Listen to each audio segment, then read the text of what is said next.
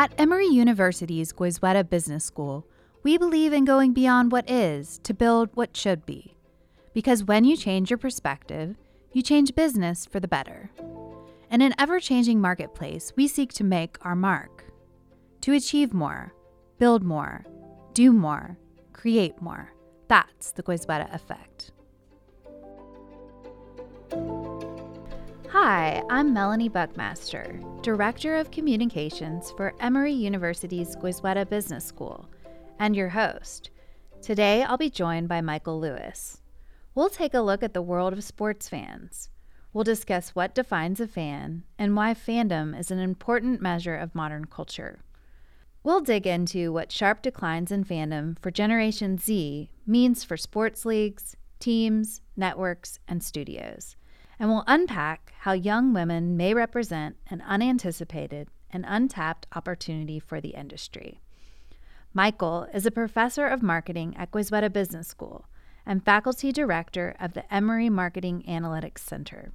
His work centers on the intersection of sports analytics and marketing, with research ranging from player performance to brand equity. He has been featured in the New York Times, Yahoo Sports, USA Today, the Bleacher Report, and NPR. Welcome, Michael. Hi, Melanie. Thanks for having me. We'll talk about sports specifically in just a moment, but first, give us a baseline. What's fandom more broadly, and why is it an important reflection of culture overall? It's a good question because I, I think when people hear the word fan, uh, immediately their mind goes to, you know, something something that doesn't seem all that important. You know, it's the individual sitting in the rafters at a stadium that is, you know, his his face is painted, he's wearing a jersey, um, or it's, you know, back in the day, it's kids sleeping out for the latest big concert, right? It, it seems almost something trivial. But if you take a step back and you think about what fandom really is, it's about it's about intense passion, and it's intense passion for elements of the culture. So understanding what people care about and what they are passionate about, in some ways, where I end up at this point in my life and my career, is there is nothing more important. Let's talk a little bit about your research. Um, the intensity with which fans like or dislike teams and sports varies widely across generations. Your findings point to sharp declines in fandom in Generation Z, particularly in males. This age group spans junior high kids to those in their mid 20s and represents the next big generation coming of age. Can you speak to the specifics in your report about this and talk about why it matters? Okay, so just a little bit of background. I my training and background is very much as a quantitative person. So a lot of the work I've done in sports fandom has been about measurement. So looking at looking at the results of teams and saying, well, which team has the best brand or the best fan equity. This past summer, I've taken this in a little bit of a different direction, and we've commissioned some original survey research that we're calling the Next Generation Fandom Survey to take a deeper look into what's happening. So the survey went out, and frankly, I was I was very much surprised by the way the results came back you know, America is continually going through a, a, shift in terms of the generations. We went from the baby boomers to X to the millennials, and now we've moved to Generation Z. Going into the survey, I thought Generation Z would behave fairly similar to millennials. You know, the millennials grew up with the internet, Generation Z grew up with, with smartphones. And so, in a way, they're both digital natives, with one, the Generation Z, having greater intensity. So I was a little bit surprised when the data came back and we saw this tremendous drop off in sports fandom for Generation Z. The millennials, in fact, turned out to be the most enthusiastic, the most avid fans, uh, with Generation X and the baby boomers slightly less than the millennials, but with the Generation Z really being the outlier. And uh, like I'm a, I'm a 54 year old guy, and so when I grew up, you know, sports are essentially everything we did and talked about as a, as a, as a young guy. It was the Generation Z men that seemed particularly alienated and anti sport. That's interesting. Do you have any thoughts on why that might be? Have you gotten to dig into that at all? So, as an academic, it's kind of fun to start to dig deeper, try and peel back the layers and figure what's going on. I think sports fandom is really driven by two psychological constructs. One is need to belong to communities, and the other is related to self identity. Okay, and I, and I think this should make sense to anyone that is a sports fan, right? We were talking a little bit before the, the mics went on that you went to the University of Georgia. So, do you have a lot of friends that you would describe as a big Georgia Bulldog fan? Yes. Okay, and, and so that is part of their identity, right? They they might say, "I'm a Georgia Bulldog fan. I like to be affiliated with that." So these connections to community and this intensity of feeling directly related to when the team wins and loses are incredibly important. And with the Generation Z males, their scores on those traits were much lower than Generation Z females in some of the other groups. So, somehow, in some way, and this is what I mean about we can always dig deeper, the culture that these kids have grown up with, the technologies that they have grown up with, has resulted in some type of alienation, which means that they don't want to commit, that they don't want to connect. Sports fandom is different than other kinds of fandom in that it, it's a public thing to do and it's a lifelong thing to do. And the Generation Z kids, boys in particular, don't seem all that interested. And are you seeing that sort of apathy run across fandom for them, or is it mostly in the sports realm? Well, that's what's interesting. So, the, uh, this, in the survey, we're asking across all the different major sports and also across different entertainment categories. It's fairly negative. You know, they're they're lagging in terms of their peers and other older generations across all sports with the exception of one. And folks might disagree on whether or not this is actually a sport, and that's esports. In terms of entertainment categories, music, movies, television, comedy, they score relatively closely to their female peers. So it does seem to be something unique to the realm of sports. And I do suspect that it is, it comes back to this issue that sports are sports fandom is something that's a little bit different, right? In that, hey, if you're a Boston Red Sox fan, you might be one from the age of five until 85, right? If you're a fan of a musician or a movie, that stuff tends to be more transitory. You've mentioned Gen Z females a couple of times. How do their attitudes and perceptions differ from males? And what opportunities do they present for the industry? It, it appears that this this kind of idea of belonging to something bigger, to proclaiming that you are a X, Y, or Z fan, is something that is more consistent with Gen Z female psychology. That they are less alienated from from the culture. And so that might suggest that there's an opportunity for leagues to grow their female fandom. And so maybe you have less male fans going forward. Maybe you have more female fans going forward. Maybe it's a push. Well, when it comes to sports and female leadership, we are seeing some positive trends. From the San, San Antonio Spurs hiring of Becky Hammon as assistant coach to last year's hiring of Kim Ng by the Marlins as the first GM in Major League Baseball. Do you think this shift, with women starting to take on more important roles in male dominated sports, is behind the increase in female Uber fans?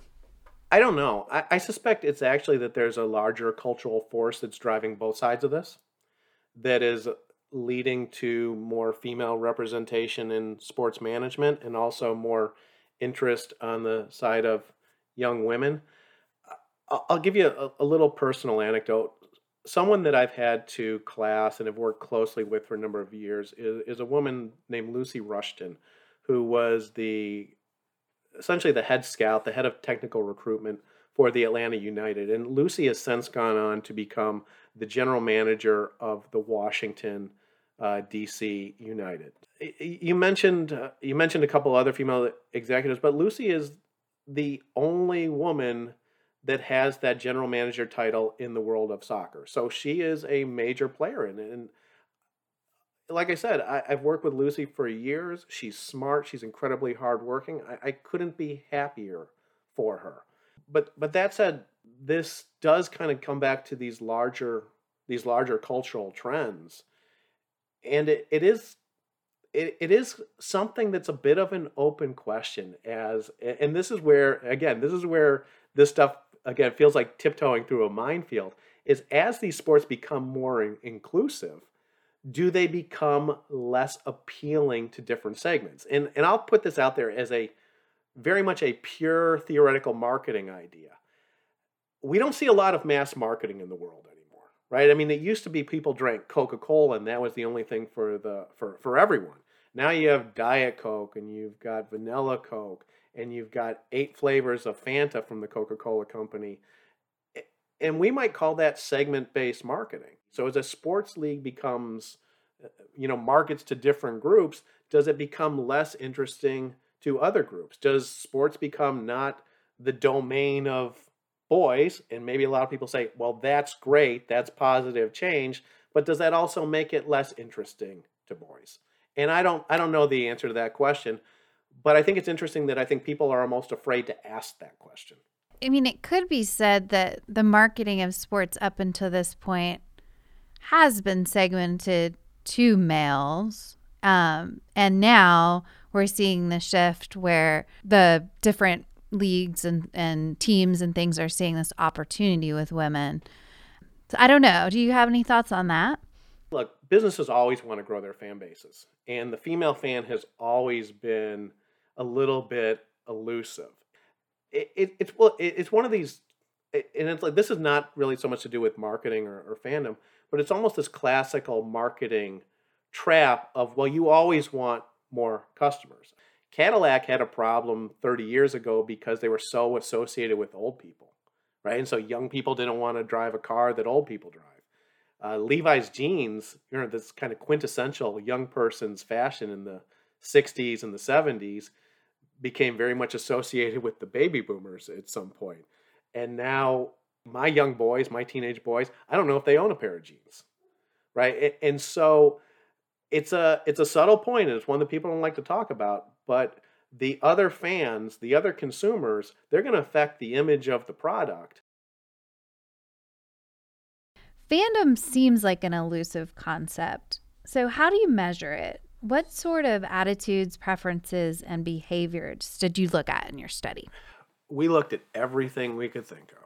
I mean, so so starting with basic questions of how much are you a fan of whatever entity of professional baseball, of sports in general, of, of movies, to looking at behavior. So, how likely are you to wear a team jersey? I, I, I, love that one. I love the idea of the clothing test, right? Because it's this idea of, you know, it's, it's easy to say you're a fan, but putting on a jersey means that you're a walking billboard. Um, are you, do you follow your favorite teams and your favorite athletes on social media? You know, more behavioral type things. Some of the stuff that's really important, that's hard to ask in a survey because you know you don't know what how accurate people are being is how much do you spend on sports? Okay? So you see where this is it's a range of questions from a top level attitude to some more specific behaviors and then going down into well where do you put your where, where do you put your money okay um, other questions do you collect memorabilia would you buy an nft of your favorite team or your favorite sports moment so trying to capture this elusive concept through a range of both attitudes and behaviors. And then even sort of drilling down further into some more fundamental psychological concepts like need for belongingness or the importance of self identity traits. And so it is, like you're saying, it, it's an elusive concept that you've got to measure in a bunch of different ways.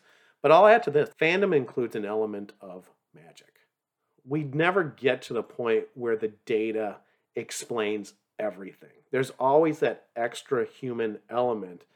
And that extra human element is where in some ways it's it's where the magic happens. Well, talking about the the findings, which generations are the biggest fans and how do they show up? It's millennials across the board. And I was a little bit surprised by that. The millennial generation was the most willing to connect and display their fandom they're the core audience at this moment. Maybe you know Generation X still, paying for some of the bigger price tickets, but the millennials were across the board the most connected generation, which is why the fall off to Generation Z was so so surprising, at least to myself. Absolutely. And when you talk about the millennials, are they showing up in all different kinds of ways? Yeah, social media, um, willing to go out to the stadiums, uh, willing to wear the shirts, uh, the jerseys, uh, across the board and across just about every sport. Millennials had the highest score, whether it was football, baseball, basketball, etc. They were truly you know, the, that generation got a lot of criticism when they were growing up of everyone had to have a participation trophy. But in terms of being connected to society, it absolutely the environment that they grew up in and look, this is this is speculative, maybe because they were more connected with the internet.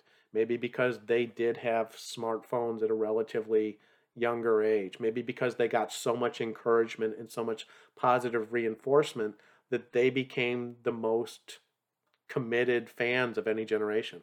What about when we talk about specific sports? So, from basketball to hockey and football to esports, you measured fandom across sports as well. When looking to future fans, which sports stand to gain and which are seeing big declines? So, every one of these sports is operating in a slightly different context at the moment. Football, both college and pro football, I keep almost waiting for the decline, right? But those sports actually do seem to be Teflon coated. And I, have been thinking about this lately. And what I almost come down to is it's like has is the football product, whether it's SEC football, we're down here in the southeast, or NFL football, it is such a a spect- spectacle right? You're almost going to a modern day cathedral in terms of some of these stadiums. There's 95,000 people uh, on UGA's campus. There's 100 plus thousand at Michigan. There's 70,000 in a lot of pro stadiums. So has that sort of once a week thing. Is this what we're looking for in terms of sports? Almost more of an event. You also add to it that football has was almost designed for gambling. I mean, it wasn't intentional but almost everyone I know is in a fantasy football league. People like to play the point spread. And so the circumstances, you know, even though football has problems with political protests, domestic violence, concussions, that it just keeps moving forward. Now, I will say that the and, and across almost all generations, football is the favorite American sport. Maybe the the weakness that they need to be concerned about is, and it's related to concussions. Are kids not going to play football moving forward? Are you going to see a decrease in participation, and that'll translate to a decrease in viewership. Baseball is a sport that I'm absolutely love thinking about from a fandom perspective. Baseball has some of the old oldest fans out there. It's sort of a 55 plus game. Maybe it's too slow paced for the younger generation. Uh, baseball has also almost adopted more of a local model of fandom, where people are fans of the local team and don't really fa- follow the game at a national level, right? People in Atlanta love the Braves, not so interested when the Mariners play the Pirates, right? So maybe baseball ends up being a little bit of a maybe a lot of these other sports end up being almost more segment focused than mass market focused. Basketball seems to be the opposite of baseball, where basketball has a real star system. And look, it, it's been like this a long time from Larry Bird to Michael Jordan to Kobe Bryant to LeBron James to whoever takes on that mantle next. Basketball is more of a national game, wants to be an international game, tends to do relatively poorly locally, has a has a younger fan base. So do people age out of being a basketball fan because you know it lacks let's say the beauty and the you know you go to a Braves game you're hanging out in the sunshine sort of a relaxing effort basketball is almost more like going to a concert and seeing the stars out there. Does do people age out of that stuff? You mentioned esports. Esports is coming. And maybe you could say esports has arrived and as this younger generation gets older, that will be the one to watch, the one that's sort of most interesting. You know, I've got a PhD student that is working with an esports company and the data is absolutely fascinating. The level of the amount of time people will devote to a game is astonishing. You know, it is it is hours a day to, to play the games and also hours of day, hours of each day watching the games. It's it's kind of great though because the the esports environment is such that we can get like the the 30,000 foot view of what probably happens in a lot of fandom, but because it's all digital, we can see it. So we can actually see people watching influencers or streamers on places like Twitch and actually then see how that translates to do they play the games more or do they play the games less. So esports is this amazing situation where, you know, as a as a data person, as an analytical person, where we're going to get some real insights about fandom now, the question is is this just a fundamentally different kind of fandom playing video games, watching other people playing video games, than it is to you know go out with 90,000 of your friends and watch the the big game on Sundays or Saturdays. What about soccer? I know that was another big one that we're seeing arise especially with younger viewers. Soccer is one of the look, I'm going to be the first to admit that I've got some biases. Okay? And growing up, soccer was a sport that was always on the horizon. Now, I think soccer has largely arrived. Now, the bias I have is that since I've lived in Atlanta for the last decade, we've seen something very unusual. When the Atlanta United started playing, I don't think anyone knew what was going to happen. The, the Atlanta United are owned by the by the same folks that own the Atlanta Falcons. So they have NFL level production values and they have all sorts of resources. They were also playing their games in Mercedes-Benz Stadium. And I think everyone thought, well, this is this is Major League Soccer, so we're looking at crowds of about 20,000 if we're really doing well, maybe we'll get to 30,000. And right out the gate, they were putting 60 plus thousand people in the stands. I remember talking to some Europeans and they're like, "What are you talking about?" So the Atlanta United was an absolute local phenomena and 2-3 years in, they actually wanted won the MLS championship.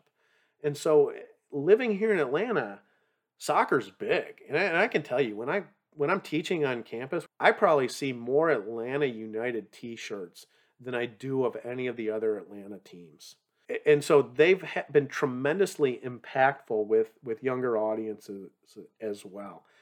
Now that being said, Atlanta is a unique market for something like soccer. Atlanta is very transplant driven. So while a lot of folks have moved from Chicago or they've moved from Boston to Atlanta, you know, those folks had a baseball team, they had a basketball team.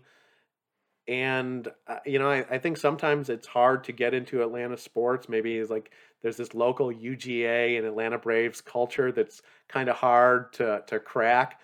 But they could all become Atlanta United fans. So it's like the stars all came together and it worked out beautifully for them. Now, beyond that, you know, the other side of this is on a, on a more national level, the U.S. women's soccer team is obviously one of the big sports stories of the last 20 years. This is a team with international dominance. It is a team that has received a lot of attention. So, Alex Morgan, Megan Rapinoe, Hope Solo back in the day, these were largely household names. They, they've broken through. So, soccer's a it's an interesting one to watch because the U.S. women's national team has a ton of fans. I don't think it's really translated to professional women's soccer. So oddly, the men's professional league is growing rapidly in the U.S. The women's professional league is not growing rapidly. Maybe it's a bit of a substitution effect. Let's switch a little bit to talking about more about the business side of things. So Sports is big business. In fact, you use another word in your research to describe fans, and that's ultra passionate consumers. With the decline in sports popularity that we're seeing, what types of businesses will be impacted, and what shifts would you recommend to counteract the decline? Well, I, I use the term ultra passionate consumers because I think this stuff, even though we I talk mostly about sports, this idea of fandom or, or passion is it's actually relevant to a lot of different industries. You know, it, there are there are brands that people feel passionate about. You know, the the ones that if if I asked undergraduate students to do a survey, they'll tell me things like Disney or Tesla or or Apple, right? So there are some brands and back look, back in the day, I used to hear things like Coca-Cola and Harley Davidson. So you know, people have these th- this passion for things beyond sports. Sports just happens to be sort of like almost an ideal laboratory to study some of this stuff. Now, to your question of what does this do for the business world going forward, I'm gonna I'm I'm gonna admit admit look maybe this is the best thing an expert can do is admit what they don't know. You know, maybe that's the definition of an expert is I know what I don't know. I don't know where a lot of this goes. The data that I've now seen on Generation Z fandom suggests to me that the world of sports is likely to become a little bit smaller. That it's likely to go stop, that we're likely to stop having something where like, oh yeah, I love football, I love baseball, I love basketball to almost you know, there's smaller groups that are fans of uh, of basketball and baseball. Maybe everyone will still love football, but I do suspect that you're going to start to see a little bit of shrinkage. Now, all of these leagues have opportunities and are actively trying to build their businesses. So the NBA is very much the star driven league. It is a league that is built around its players. LeBron James has more social media followers than the Los Angeles Lakers. Okay. LeBron James, great athlete in the in the all-time great conversation, but he doesn't have as many championships as the Lakers have. He doesn't he hasn't been playing as long as the Lakers have, but I think it's I think it's about 80 million followers to about 15 million followers for the team. So that but but I, I think the NBA almost views that as a positive because they view some of those athletes as opportunities to maybe develop more of a more of a global business. And so the NBA is an interesting one because they've been very public about trying to grow their business in places like China. So in some ways, maybe the NBA doesn't even care so much if there's a little bit less interest in the United States because there's 1.5 billion Chinese consumers. Now, on the other side of that, I think we've seen some indications that China, and this is both in terms of sports and Hollywood, that China is less interested in having American culture dominate the Chinese marketplace and so is China does China let that happen? So there's going to be these major almost geopolitical forces that may dictate where a lot of this stuff goes. Baseball again is one we talked about with a relatively aging fan base. Does baseball start to make some major moves to move more into the social space to start to empower players and make the players the stars rather than the teams? Every one of these teams, every one of these leagues, like these are competitive people they're going to make every effort they can and try and figure out a way to keep growing their business, to keep bringing the, the fans through the turnstiles. So it'll be interesting to see how it all plays out. Well, you have an interesting background with a PhD from Northwestern, an MBA from the University of Chicago, and engineering degrees from the University of Illinois. You clearly have a passion for both sports and marketing. What drives you to do this work? You know, careers are long and I came up as a quantitative marker marketer. So I, I I've done a bunch of marketing analytics, a bunch of modeling related to things like how do consumers respond to loyalty programs? It occurred to me that all the models I was using of consumers could actually be applied to different types of behaviors. Right? I, I could I can model a consumer, but I can use the same statistical and optimization techniques to model an employee. Or, and here's the, the fun insight, or a second baseman or a point guard. Um, I'll also say that what drives me is really this this insight that you know fans are immensely powerful people because it, you know you, you get away from the word fans and you use the word passion.